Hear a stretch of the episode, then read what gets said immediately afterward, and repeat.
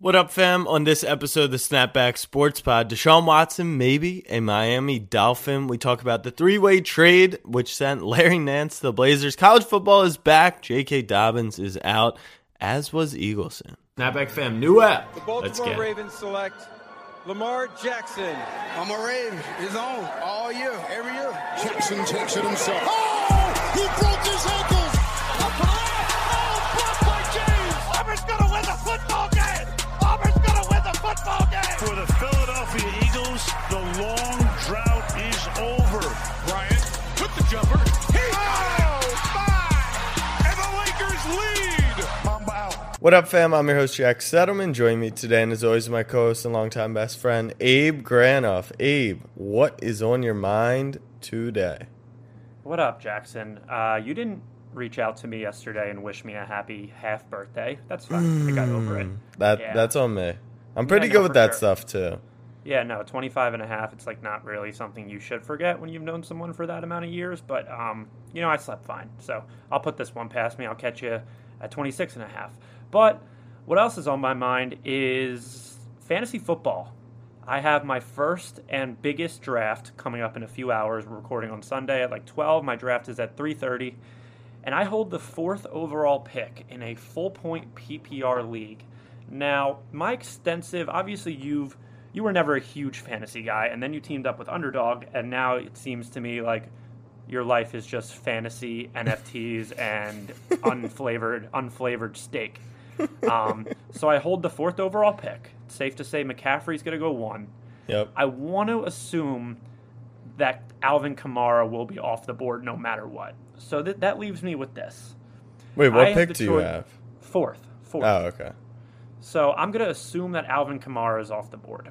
Where I struggle now is ranking these three in a PPR league. Dalvin Cook, Derrick Henry, and Ezekiel Elliott. I think that's my rankings, Cook, Henry, Elliott. But I wanted to get your thoughts because I was reading, which is where you know things are going down bad.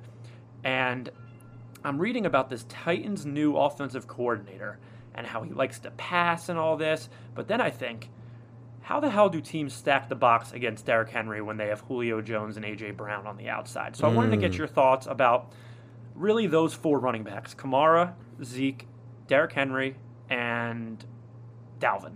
Okay. So just to give everyone, the listeners, an idea, on Thursday's podcast, we are going to enter an Underdog Best Ball Mania draft.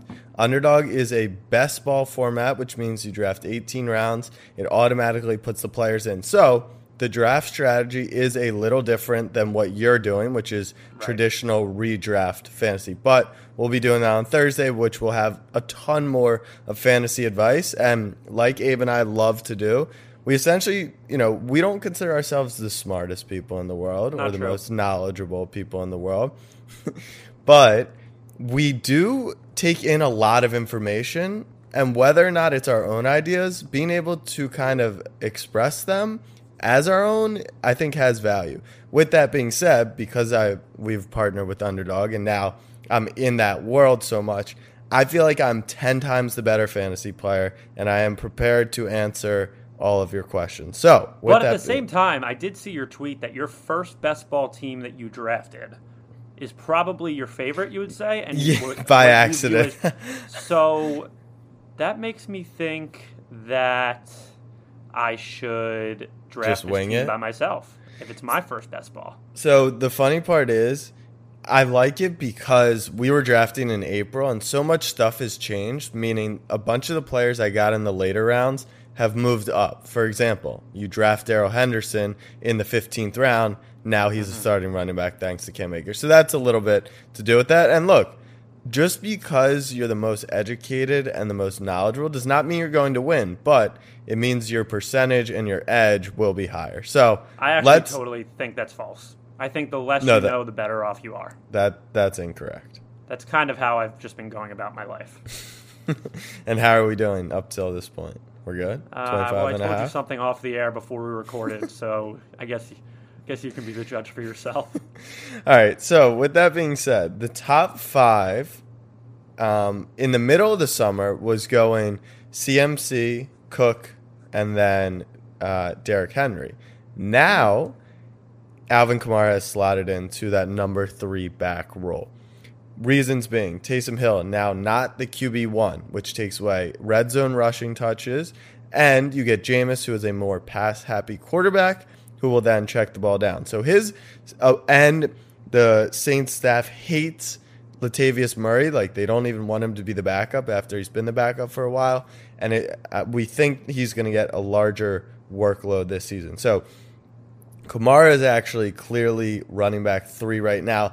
I even took him running back 2 yesterday in a big dog draft, which on Underdog is $250 entry, which is insane. But fair flex. But no, I'm just trying to show I'm putting my money where my mouth is. Trying to show your wallet, yeah. But those 3, whatever. CMC is 1. You can go Kamara 2, but Dalvin has been the consensus 2. Now the question is, where's Henry? Where's Zeke? And then there's some other running backs. And so one of my buddies on Twitter, Matt F. the Oracle, kind of a ridiculous name, but he has Henry 4 and Aaron Jones 5th. So Jones, depending on if you're in a PPR league, he's a good pass catching back. Can I stop you there? I'm not taking Aaron Jones. Okay, that's fair. And then Zeke is like kind of TBD. So you're going to get one of the top 4 backs. So I would go, if you're left with Derrick Henry, you're left with Derrick Henry. I agree. I think he should be in for a massive year. Their offense should be incredible with those 3 weapons. People think that Henry's eventually going to hit that running back wall, which is like you just can't have 2,000-yard seasons. Right. Let's call it what it is nowadays. It's the Daniel Sorensen year. Exactly. Yeah, it's when Daniel Sorensen figures you out. Luckily, Daniel Sorensen has his eyes set on Lamar Jackson in the running back committee and not Derrick Henry. But yeah, I think I'm pretty comfortable with taking Dalvin or Derrick Henry. When I think about Zeke, the reason I was very excited about Zeke is because Dak Prescott's coming back. Now, it's no secret that Zeke had a down year last year, but that could be attributed to the fact that Dak was out. Now I'm a little scared with this Dak shoulder injury that might linger all year. But my thought process was, if Dak is back and he still has that mental block of the ankle, the foot, he's not going to be creating as much, and I think he's going to be throwing out of the backfield a lot more and using and relying on Zeke sort of as that security blanket. Yeah, Zeke's an underrated pass catching back. He doesn't get a ton of looks, but he actually can. So I agree with you. I do believe that that's not a bad idea, but you know, we've seen his ADP, average draft position, drop. Don't dumb it down to me. No, for the listeners, you're smart. Yeah, okay. We don't know how smart. I'm just making sure everyone knows. But the all the pass catching options for the Cowboys have dropped a little. Dak stock as well has dropped, but there is upside in having Zeke as well. And a lot of people, the take on Henry, I guess, to finish that thought is, they don't know. They'd rather be a year early than a year late, meaning they don't want to spend the 4th pick in the draft, and this is the year he is only 1,400 yards with 8 touchdowns, and he performs like a mid-round 2nd running back. And you have to keep in mind, Derrick Henry does not catch the ball. Right. He's not a huge pass-catching option. And they like the backup this year. It's a newer offense with Julio. So there's question marks, but as every year, what feels like the past 5 years, they close the season in Houston and against Jacksonville, and those are your fantasy playoffs, and he could easily run for 400 yards and 4 touchdowns in those 2 games. So give me your final list of Kamara, Dalvin, Derrick, and Zeke in a full point PPR league. Full point PPR, I personally am CMC. I am CMC, then I'm Kamara. He wasn't on the list. CMC, Kamara, Dalvin, Travis Kelsey. What? Dude, you just included 2 people that I didn't list. I'm just saying, I would rather have Kelsey than I would Derrick Henry. With how scarce running backs are in a 12-person league where there's such a big emphasis on having a running back given the lack of depth at the position versus receiver that's position. The thing. There's not necessarily a lack of depth at the running back position. There's just after the first 12 go, then you fall into this running back dead zone, meaning it's not that there won't be good points from that category. It's you don't know who it's going to be. Is it you're right? Is it going to be Sanders? Is it going to be Montgomery? Is it going to be now Gus Edwards? Is it going to be Mike Davis? Is it going to be Myles Gaskin? Right? Like I'm sure two of those five will be running back ones that could have gone at the end of the first round, but the gap, equally important, Abe, is like think about not only the gap between Travis Kelsey and like the fourth tight end, TJ Hawkinson, who's coming off the board, but you're playing someone, the gap between Kelsey and tight end 11, like Gerald Everett, it could be in for a big year, but like he's going to score 12 points a few times, but have 6 points most weeks. And Kelsey's going to be a 15 point plus every single week. So the actual edge you're gaining, there's definitely value. And then the only other thing is Darren Waller. I can't believe I'm letting you talk me into taking a tight end fourth overall. It's a strategy, bro. It's a strategy. My partner is not going to be happy when I bring that name up. But you see the logic. That's the thing. No, for sure. I understand because tight ends realistically win you fantasy. It's like you have to find that type of hidden gem if you don't get the Kelsey, the Kittle, or the hidden gem was Darren Waller, but now he's not hidden gem. Yeah. And it's like, you know what? Maybe Dallas Goedert's that guy. He was being drafted super high earlier in the summer, and now they're like, Great camp. We pumped the brakes. But anyways, I'm confident going into this draft with my minimal amount of research done. Like I said, the less you know, the more you know. Look, at worst you're gonna fall into Derrick Henry, which is fine. At best, you go contrarian, take Kelsey at number 4, you go crazy, and you look like a genius when it works out. All right, I'm in. All right. Anyways, other GM moves in the real life world. Deshaun Watson, allegedly, I guess he's going to Miami. I mean, that word allegedly has stuck with Deshaun Watson for a while now. Yeah, it has. It's not good. And we're not going to touch on any of that stuff because I have no clue. Everything he's been accused of, it sounds like he should be in jail, but let the justice system kind of run its course, I guess. But on the football field, Deshaun Watson, Texans looking for 3 firsts, 2 seconds. And that was the rumor, and there was no mention of Tua. There was no mention of anything else. It sounds like the Eagles are out, or Watson would not waive his trade clause to go to Philly. We chose. I don't know if that's what's being reported, but whatever helps anyone sleep at night. And then Carolina pulled out as well, so it sounds like Miami's the only suitor. And there was zero mention of whether Tua would be included. It's kind of assumed he would be. And now people are saying, well, if you were going to give up that much plus Tua, why not just trade all that for Trey Lance, for Justin Fields? You feel that way. You didn't even have to trade for one of those guys. My view on it is as such. If Deshaun Watson goes to the Dolphins, it's the Chiefs in a category of their own in the AFC. And then you kind of have that cluster of other teams that could, if the path falls correctly, they could go to the Super Bowl, right? You have the Ravens, you have the Bills, you have the Raiders, as usual.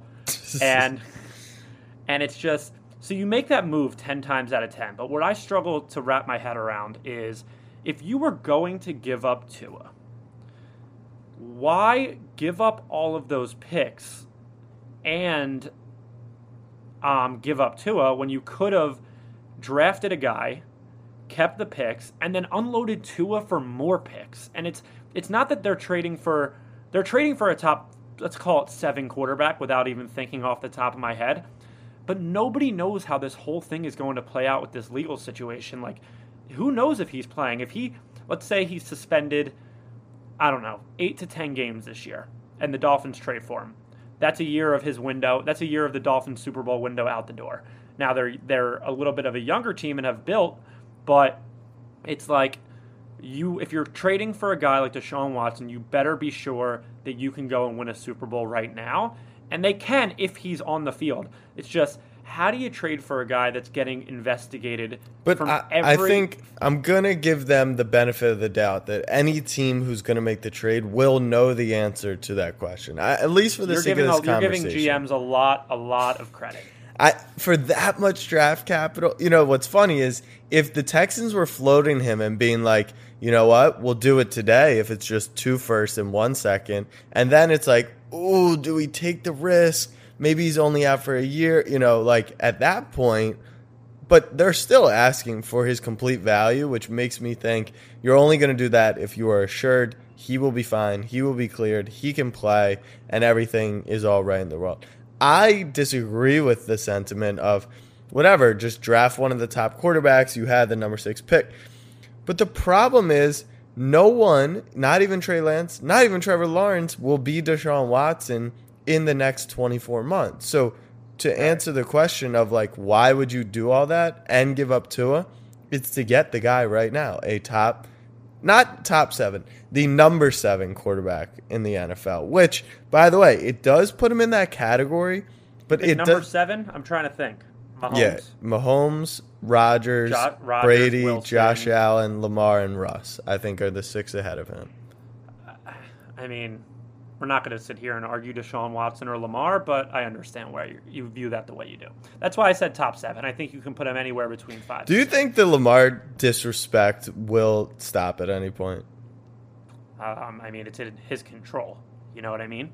But all he's done in his career is have an 74% win percentage, won a unanimous MVP. Like, I understand the play. You have his win percentage in the regular season. Do you have it just by? You might not have it handy, but do you have his playoff win percentage? His playoff win percentage would be 25%. Gotcha. I didn't know if you had that. But that's the thing. Like, I don't understand. It's not like Deshaun Watson has any playoff wins. Like, he has a singular one. He got poked in the eye and threw a touchdown. That's good for one win. Josh Allen has 2 playoff wins. Like, that's the thing I don't get. It's as simple as, like, he just doesn't do it the way people. So I guess the answer is no. He has to win a Super Bowl. But even if he won a Super Bowl, he would have to throw for 400 yards. Oh, if he won the Super Bowl, we're still playing bingo. Yeah, exactly. We'll have the bingo board ready. Lamar Jackson bingo board is, like, truly one of my favorite games there are. I'm glad that we created that before the last playoff game. Anyways, stock up, stock down. Stock up number 1 for me is football. Football is back. Preseason ends today. And we are, what's today? The 29th. We're like 11 or 12 days away from game 1, Bucks versus Cowboys. I'm hype. I'm very hype. Wow. I mean, how could you not be hype? I mean, easily stock up football. My first stock up is a boy by the name of Gavin Weir. Did you catch this kid? I did. He played for the South Dakota Little League World Series team. This guy was unbelievable. Now, that's not to say that I couldn't get a hit off him, because I 1,000% could. I don't care what you say. He's 12 years old. I could get a hit off him. But he struck out 114 of 132 batters, has thrown 2 no, well, he's out, his team is out now, has thrown 2 no-hitters in the Little League World Series, 4 in the whole summer, and allowed 1 hit in 8 games. Like I said, I want to emphasize the fact that Gavin Weir, if you're listening to this, I will get a hit off of you. There's no doubt in my mind. But he kind of let his team, his manager kind of let his team down. Did you see how that all played out? I did not. They were up 1-0 in a double elimination game. It was the last inning. Now, keep in mind, they're up 1-0, so you play to win the game no matter what. But they kept him in the last inning to complete the no-hitter and the complete game. However, that put him at the 65 pitch count that made him ineligible to pitch in the championship game the next round, in which he didn't pitch, and they lost. So the manager was in a sticky situation. Do I pull him and risk losing this game with a 1-run lead in the last inning, or do I play the long game and hope that I have him in the championship game? And he gave that, okay, now I know, because he gave that whole motivational speech. He said, you get me through this, and we got a bunch of dogs who are going to win us the next game. Yeah, Cap. Yeah, that's tough. So stock up him, but I guess stock down the coach on that call. It's the old, what's his name? Who was the manager? Kevin Cash, where he pulled Blake Snell. Yeah. Should have left him in. So stock up to Gavin Weir. But you just said they should have pulled him. Yeah, it's the opposite situation. Gotcha. Okay. All right, my stock up number 2 is NFTs. Stephen Curry just bought an NFT. Not a Top Shot moment, but an NFT, which is hype. And they released WNBA moments, and our aces have like 3 on Top Shot. So I'm going to hit the marketplace later. If I was an NBA player, I would just start making my Twitter profile just like random like Microsoft Word images of different animals, and people just assume, oh my God, it's a new NFT project, we got to search the internet for it. Yes. And just like blah, like, do NBA players and athletes realize how easily they can fuck with the public? Bro, Stephen Curry bought a Bored Ape Yacht Club, whatever, and it spiked like 50% in price from like 120 grand to like 180. Athletes with their platforms, I understand they want to use their platforms for good. They want to advocate for good causes and stuff like that. But you can fuck with so many people and just sit back and crack up at the internet bugging out about literally nothing. Yes. Now, if I had that type of platform, I would use it for good. But if you don't think I would troll, then you don't know me. I mean, what's the one thing I always say on this podcast? I want the blue check on Twitter for one reason and one reason only. I want to be the viral quote tweet guy, the guy who has 4 likes, 1,000 replies, and 20,000 quote tweets. Goals, that's baby, goals. My second stop up is death, actually. A report came out that eating hot dogs takes off 35 minutes of your life. Now, I don't know who calculated that or how they came about that number, but I don't view it as it takes 35 minutes off your life. I view it as I'm 35 minutes closer to the light. You know what I mean? It's a dark way of looking at it, but it's there. And R.I.P. our boy Joey Chestnut, because if that he died 75 years ago. Yeah, I think he was before Christ. We're gonna have to do the math, but wow. I would rather live to die than I'm trying to think of how to phrase this. Than die to live. Does that make sense? Mm-hmm. I don't think it does. It sounded right. My point is, fuck you, I'm still going to eat hot dogs. Yeah, I'm gonna have ample amount as well. Yes, yeah, no doubt. So stock down to that stock person. Stock up death, because I'll see you soon, apparently. Yeah.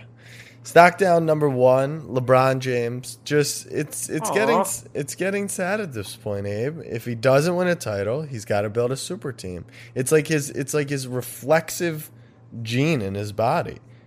He just added Rajon Rondo, 2-time NBA champion, one of the greatest playoff point guard performers of all time, to an already stacked Lakers team. Russell Westbrook, super team. Anthony Davis, super team. You know what, team. Jack? Why don't you give Rob Pelinka his flowers? Why is I thought it was Le GM. I thought it was Le GM. Nah. It's Wash King.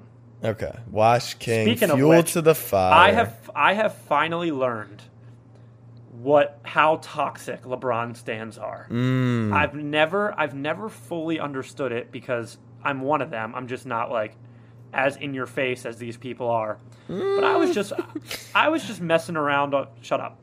I was just messing around on Twitter having a good time. LeBron cursed in a tweet, so I tweeted at him. I said, this is an app for children. I had LeBron stans coming at me from the woodworks. And I went back at them saying, yes, now my 9-year-old daughter is running around screaming the F-bomb wearing a shirt that says Wash Queen. And they're calling me a bad parent and all this, and how LeBron shouldn't parent my child, and how I should get off Twitter and it isn't an app for children. Like, LeBron stans, I guess this includes myself, are some of the most triggered individuals I have ever encountered. I'm so pissed that we are not doing this on video today. I mean, so I'll clip that audio, but man, yeah, they are the most trigger sensitive. They were coming about my parenting ability, and you know what? Even though I'm not even a parent, I was still kind of offended.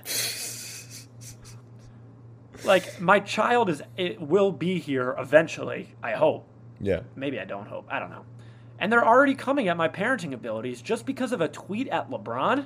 It is just, I have never, and you've realized it just because you poke the bear a lot with them just to get them going a little bit, but I've never done that. And I was just like, in my goofball shit, and I did it, and I got scared. I don't think I'm ever going to do it again. Yeah. They're a scary group of individuals. Yeah. The shitposting on Twitter has definitely taken a climb with the generation below us. One Cleveland rapper called me a pervert. Okay. I don't even know why. I need to see this thread. I didn't realize how out of hand it got. How many replies did you have? No, there was a different thread. That was from this one thread of people just calling me a bad parent. And then this, like, Cleveland rapper or whatever went on all my tweets and called me a pervert, called... Wow. Actually, he came at you. He called you lame. Wait, why? I don't know. I posted a photo of me, you, and Devontae Smith, and he put 2 clown emojis and wrote lames. Oh, I see that. King Pete. Yeah. Cleveland rap artist. Pin tweet has... Do not push his SoundCloud right now, Jack. Yeah, no. No free pub for this guy. No free pub. All right, fair enough. Wait, what'd you write? Yes, my 9-year-old daughter is on this app and is now running around the house screaming the F-bomb in a shirt that says, "Washed Queen." Oh, my God. They did not like it. My first stock down is Chipotle. And this actually got some people mad on the internet, too. I tweeted last night that Chipotle is as average as Teddy Bridgewater. And I think that is the most perfect food to NFL or athlete comparison ever. Like, Chipotle gets the job done no matter what. Not no matter what. It's going to have good days. It's going to have bad days. But you do it because it's safe, right? I got Chipotle for dinner last night, and I'm eating it just as, like, it was more eating to live, not living to eat. And I was just eating it, and I was just like, I am, like, not really enjoying this whatsoever. And it's just, like, kind of depressing. And it makes me think, like, maybe we should start comparing food to athletes. I have always been on the Chipotle is overrated side. And I'm sure when I've said that in the past, because you were a hardcore Chipotle enthusiast. That's not true. I had no choice. I know, but I'm saying you were. Like, you did think it was kind of God's gift. No, I truly do think Chipotle was at its peak in, like, 2016. Right. I was always like, I think it's a little overrated. I didn't get it that often. And now you can't even get it in New York. You get double meat with guac in New York. It's literally $20. It's not fast casual anymore. It's a legit whole freaking meal. Oh, dude, I can teach a class on how to finesse prices at Chipotle. Bro, you can in New York. You just can't. There's no finessing. The easy trick is, like, everyone knows you ask for the meat and then you say double. Everyone knows that. Everyone knows that. And then you have to ask, because they do put a shit ton of guac in there. And if you just say, can I just have, like, a half serving of guac, they don't charge you for it. Really? You still get a lot of guac. That's interesting. Mm-hmm. But what happens if they do move. What happens if they do charge you? Then you only got half. You hold the L. That seems like a gamble. I don't know if I'm willing to play. But, all right, maybe we'll have to go through a line and you teach me how to finesse. Stockdale number 2, the Sixers. 3-way trade over the week. Larry Markkinen to the Cavs. He also signed a 4-year, $68 million extension. We'll talk about that in a second. Let's talk. Yeah. Larry, under the radar. Derrick Jones Jr. and picks goes to the Bulls for Larry.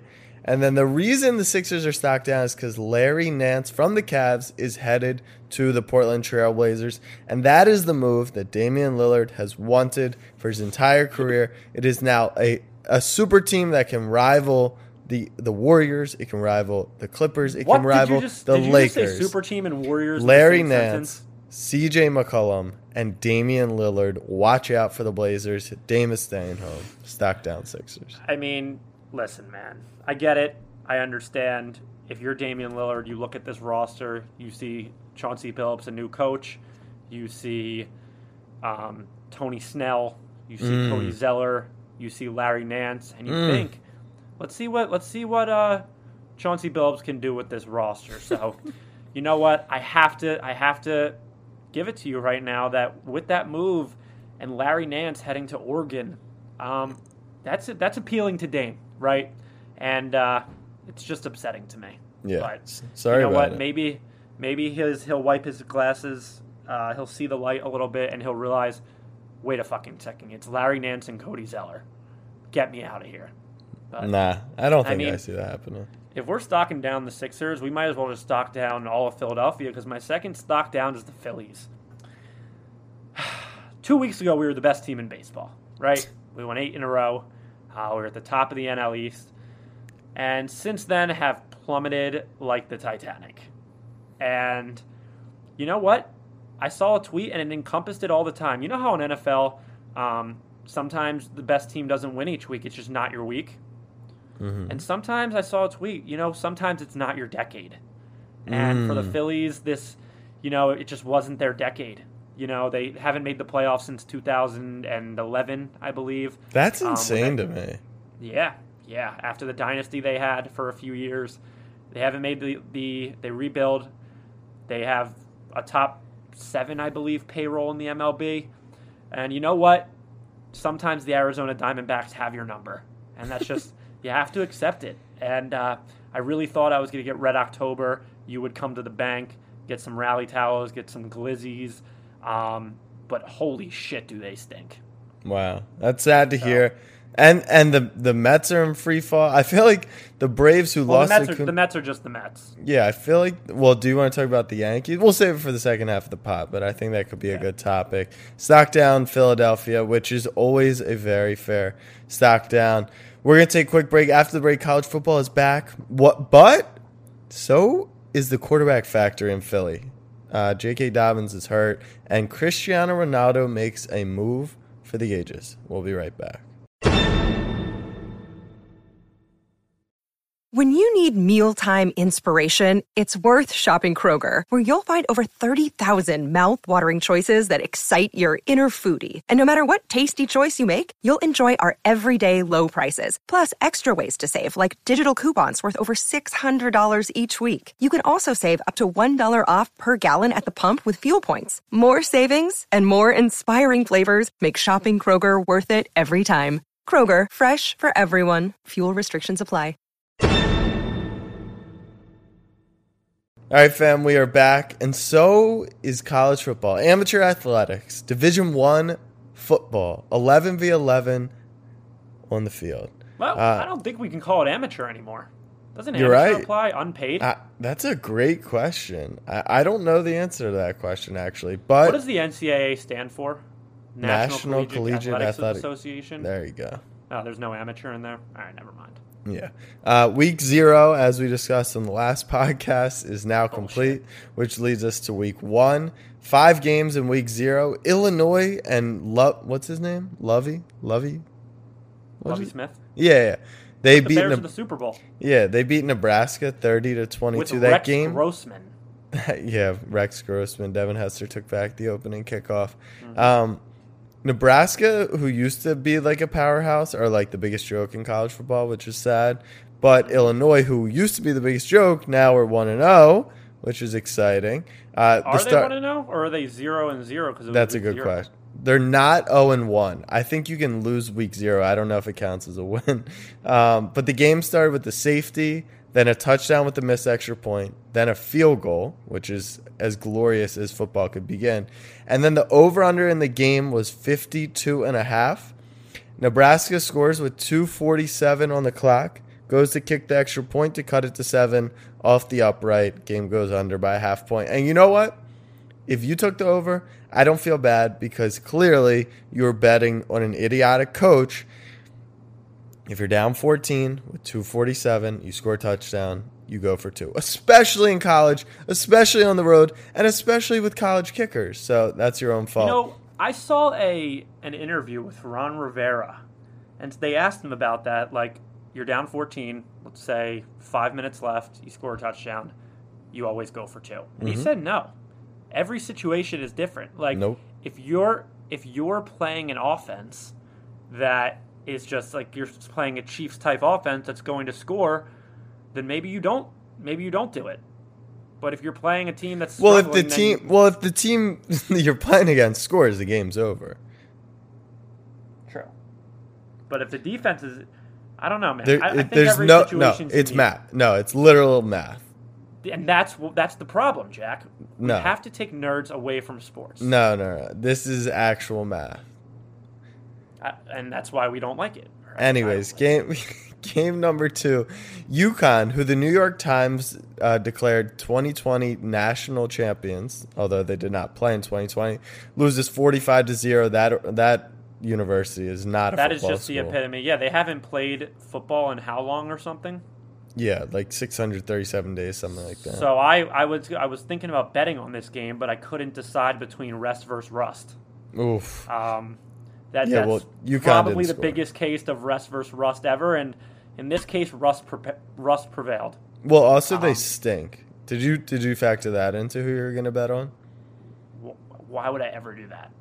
Fair point. Why would I ever do that? We got some good Week 1 matchups, though. Penn State heading to Wisconsin, Camp Randall, Texas in a ranked game. How the fuck is the University of Louisiana Lafayette ranked? I think they're returning like all 22 starters or something. They had a pretty good squad last year. You got Indiana, Iowa, you got Alabama, Miami, and then you got the big one that could be a deciding factor down the stretch is Clemson, Georgia.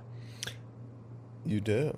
I don't think I can sit here and give you a good analysis on that, other than the fact that I'm going to bet on Clemson. How many college football players could you name not on Penn State? Spencer Rattler. Mm-hmm.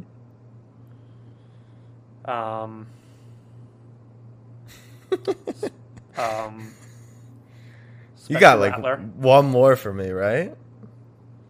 I got one more for you. No. Wow. You know what? Wow. I don't. That's pretty crazy. I could probably name you some others. All right, let's work on this. Alabama starting quarterback this year? No, I'm trying to even cheat right now, and I can't even find him. It's Bryce Young. Oh, I know Bryce Young. Yeah, Bryce Young. Then you have a guy like you got guys like Elijah Crockett. You have Kamar Wheaton. You have Ja'Cory Brooks, Chris Herron Jr., Grant Kriger, Christian Leary. I know some players. I actually don't even know what were you even looking at there? The Alabama roster. Oh, okay. Because I was gonna say, like, if you actually just go, you know what a name I really do know? Yeah. General Booty. Okay. I forget who he plays for. What about Dakotas Crawford? Is he on LSU officially? Yeah.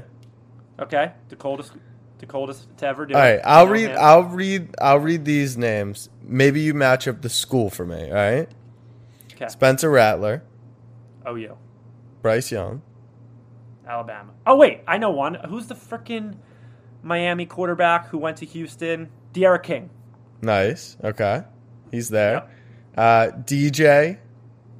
I can't pronounce his last name, but that's the Clemson quarterback. Yep. JT Daniels. Ohio State quarterback. Nope. Close. I just assume every JT is on Ohio State. Yeah, no, he's Georgia, so they face off in Week 1. Sam Howell, you know him, right? He's UNC's quarterback. He's got big, like, pro aspirations. Like Tate Martell still has to be in college, right? Tate Martell is in college. He's still in college. He's like approaching like he's like 28 years Perry old. Ellis. Yeah. No, Perry Ellis, Perry Ellis is Nebraska's quarterback yesterday. Freaking Martinez still on that team? Yes, bro. What in the world? That's what I'm saying. We're back. All right, let's do a clap. That's the same guy, no? All right. Yeah, Martinez. But wasn't one of them Taylor Martinez? And it's Adrian Martinez. I think maybe they're brothers. That's the only explanation. Yeah, I believe that's the case.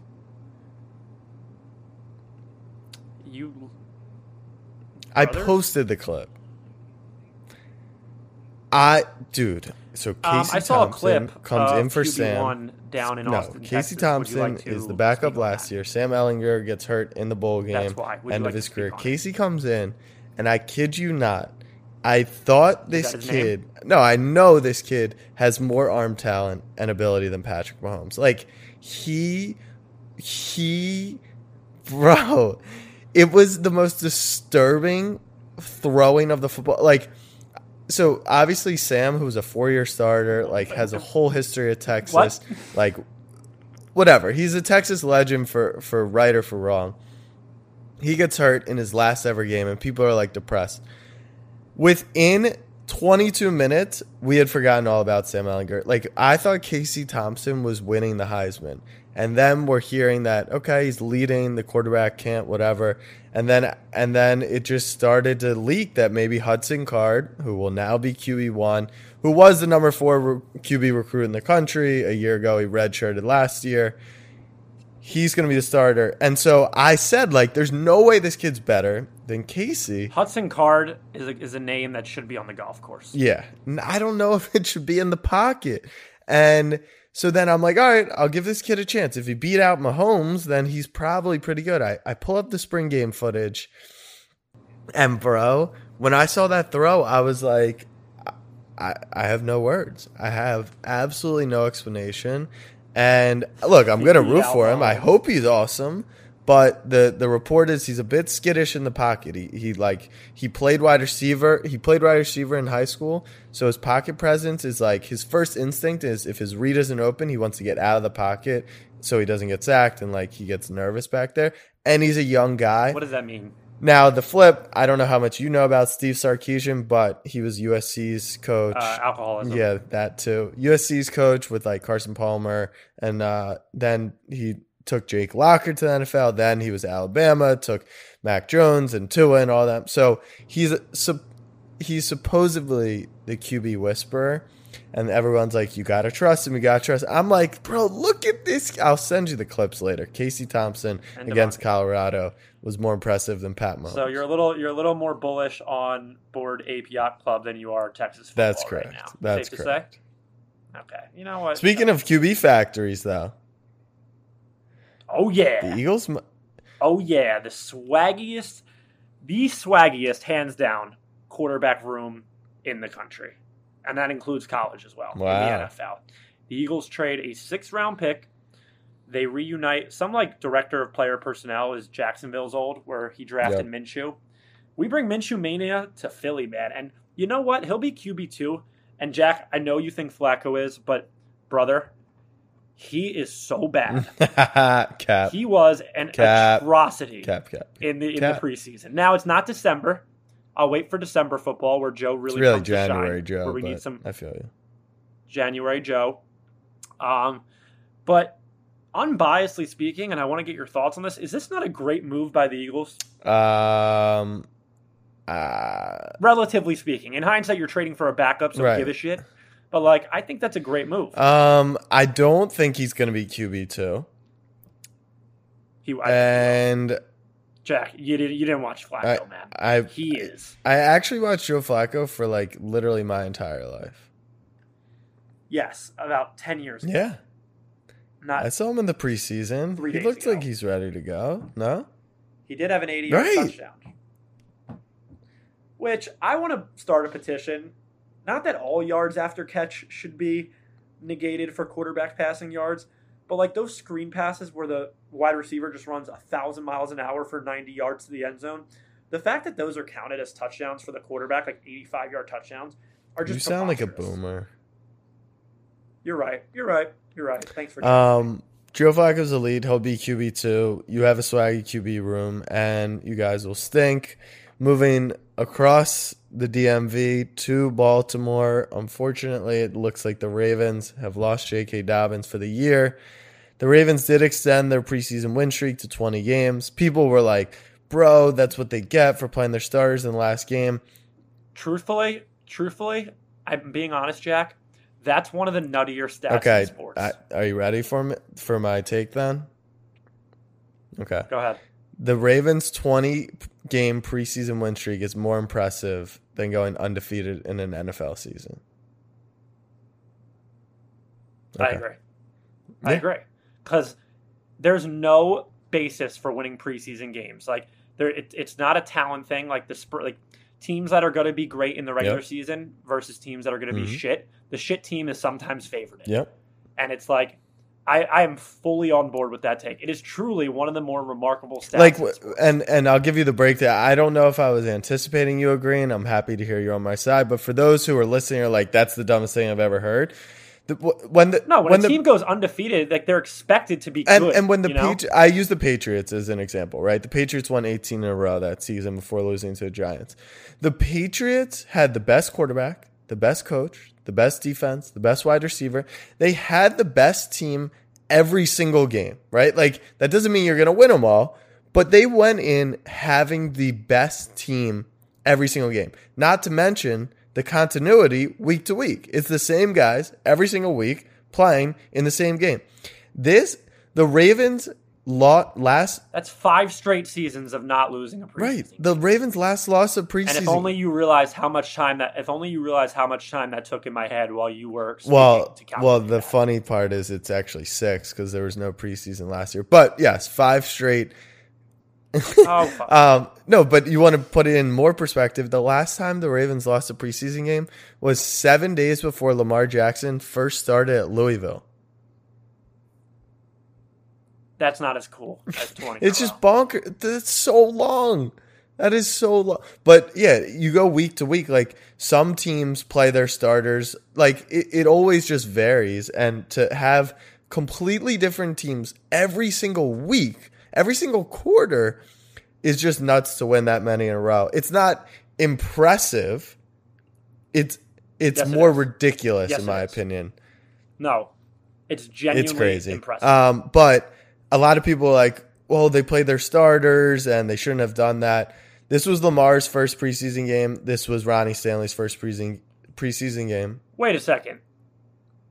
Trace didn't get any action yesterday? Bro. Yeah. Trace is hurt.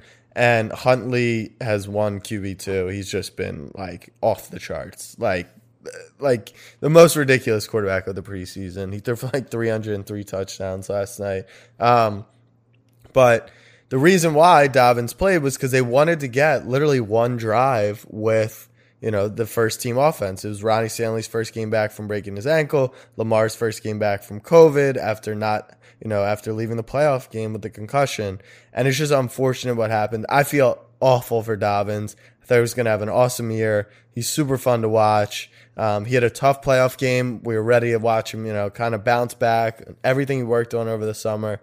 So I feel terrible.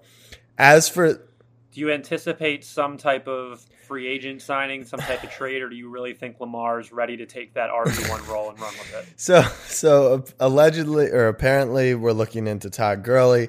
We have Justice Hill, who we spent a draft pick on a couple years ago. The two running backs in preseason were also awesome as well. So I think we'll take a look. Duke Johnson's on the market. It's more so we need a pass-catching back. Gus?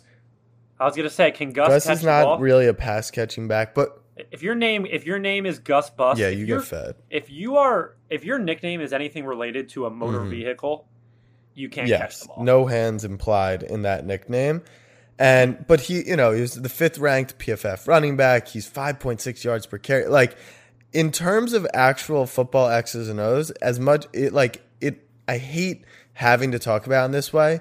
The Dobbins injury is not relevant to the Ravens' success this year. He's he's probably the most replaceable player on the entire roster. The only thing we'll lack would be his pass catching ability, and he had some drops, plenty of drops last season too. So, which blows my mind because when you take running backs and football players in general, and you're talking about an offensive player and a weapon and a skill position. To say that they can't catch the ball is mind-blowing. He can. He just had a couple drops in big moments. They grew up playing catch. Like, that's how you start playing football. You go out and you throw the ball. You grew up shooting hoops, and that doesn't make you a good shooter. You grew up dribbling a basketball, it doesn't make you a good ball handler. I think that's a tough way to put it. I disagree. What about free throws? Your star player in Philly can't make a free throw. That's not... You didn't have to bring that up. Anyways, X's and O's wise, like I said, it sucks that he's out. I hope the report is still not official, but they do fear he tore his ACL. Just rip the band. The Ravens will be fine without Dobbins for the most part. He'll definitely be missed, but just sucks. And what it really does, though, it's my least favorite part of football. Injuries are guaranteed in the NFL. Like in the NBA. It sucks when, Kyrie rolls his ankle. It sucks when Harden's hamstring goes or KD's Achilles or this entire year. It sucks with the injuries. Or Ben's brain. But, in football, it's just that 5 or 8 of the top fun players in the league are going to just tear something. And it just sucks to think about. And that's what is upsetting about football. But it's the game. It's almost more of a shock when they don't get injured, especially when you're a fan of a Philadelphia team. Final thing on the pod, Cristiano Ronaldo closes the craziest transfer window we've ever seen. Messi goes to PSG. We're like, oh my God. Man City signs Jack Grealish, who's a wonderkin from Abe's English national team. And then all of a sudden, Ronaldo's like, I want out. And so they're like, okay, where's he going? Man City, who was rumored to Messi, rumored to Harry Kane, who's staying in Tottenham. Come on, you Spurs.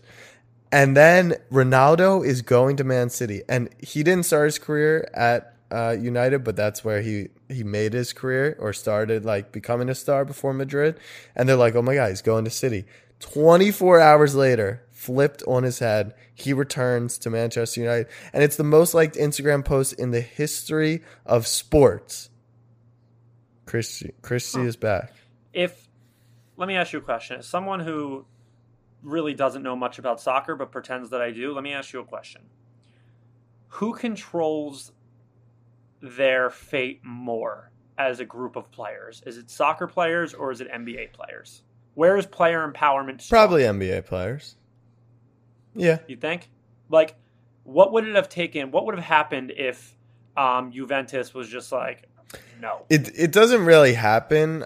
Like, it's normally a mutual thing. For example, like, I think the perfect example. Yeah, well, of course. It's like he wants out of Juventus. Juventus sits back and be like, damn, we're losing Ronaldo. But $200 million is the worst thing. Right. That's part of it. But I think the perfect example is Kane this summer, right? Like the rumors were he needed to go, he wants to go, Tottenham's not building, it's his turn to like get whatever, to get cashed out and all this. And like, you know, he kept quiet, he showed up and was like, I'll do whatever. He came off the bench for a game. And then they essentially announced that he's not leaving and he's back in the starting lineup. Like, he didn't throw a Harden-like fit. He didn't try and gain 40 pounds sneakily, like, overnight, so he would force his way out. It's normally a mutual thing. Now, of course, there's definitely players, and it is common, to be outspoken about it. And at that point, they just find the situation. There's not, I mean, NFL-level holdouts like Le'Veon, right, or other players like that. So I give it to the NBA. But what do our Spurs have to do to become a transfer window destination? The problem is the owner is a little cheap, and they've just shot themselves in the foot over the past 18 months. I mean, 2 years ago they were in an incredible spot, and they just haven't been doing great. But they're currently 3-0, and I think they've won all three games 1-0. So I followed Tottenham on Twitter a little while ago, and I'm fully engulfed as a Tottenham fan now. And I saw they tweeted we're on to the group stage, and then I think Bleacher Report tweeted something. The group stage is set, and I scrolled through, and it's all these animations of the groups. I'm like, what the fuck? Where's Tottenham? And then I realized they're just in a group stage of some other they league. Didn't make the Champions League. So the top four teams make the Champions League, and they didn't make it, and that's what prevents you from being a transfer target. There were some squads in that group stage. Well, because it's the top four in England, it's the top four in Spain, Germany, but also like, you know, Denmark and other places like such. So yeah, is Tottenham, like the word Tottenham, is that a physical place? They're in London, so I'm gonna go with no. How about Juventus? Is that a place? Juventus is in Turin, Italy. Arsenal's in London as well. But, like, Liverpool's a place. Yeah. Interesting. That's a good question, Abe. That's it. Thanks. I want to give us one final analogy just so I think everyone who's not in the soccer world can understand. This would be like LeBron coming back to Cleveland, but, like, maybe, like, now. Like a few years at, like when LeBron came back to Cleveland, he was like very clearly in his prime and could carry an entire team. Ronaldo can still get the job done, but it's not like, it's also different in soccer. He's just not going to carry the entire team, and they're not even close to the best team. So City's definitely still the favorite, but it makes it fun, and I will definitely be watching Ronaldo in the Prem. Oh my God. One last thing, Jack. Stock down Baltimore, Maryland, where you're from. Holy shit. Have you ever heard of Cave? Have you ever heard of Cave Valley Golf Club? It's across the street from Max and Quinn's house. Like, literally. Is it a mini golf course? I know, the scoring. 21. Bryson leads at 21 under, tied with Patrick Cantley at 25 under, and then third, fourth, and fifth, 18 under, 17 under, 17 under at the BMW Championship. It's playing soft. Like, stock down, PGA. Soft. All right. Well, Abe, I'll see you for a fantasy draft on Thursday. I will report back with my decision. I can't believe that I'm seriously now considering Travis Kelsey. We'll discuss more. Snapback fam, much love. Peace.